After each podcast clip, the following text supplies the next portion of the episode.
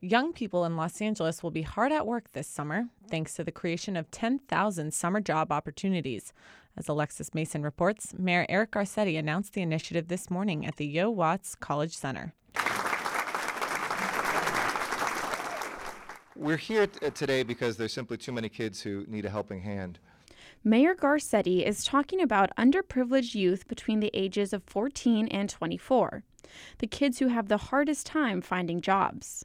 Disney CEO Robert Iger says Disney Corporation will also play a role. The Walt Disney Company is very proud to support your efforts with a grant of $1 million to the Summer Youth Program. Yeah. Thank you.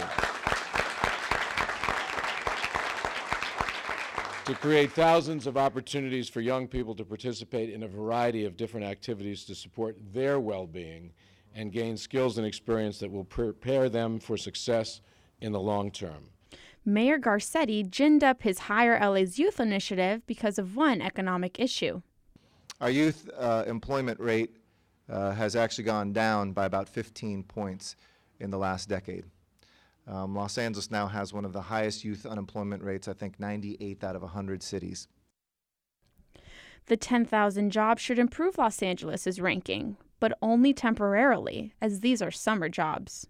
Catherine Scrivens says Hire LA's youth changed her life. I was a high school dropout.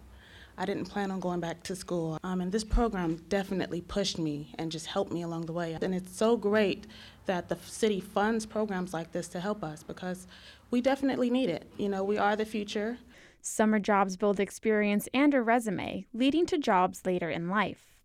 According to the Bureau of Labor Statistics, youth who miss out on an early work experience are more likely to endure future unemployment.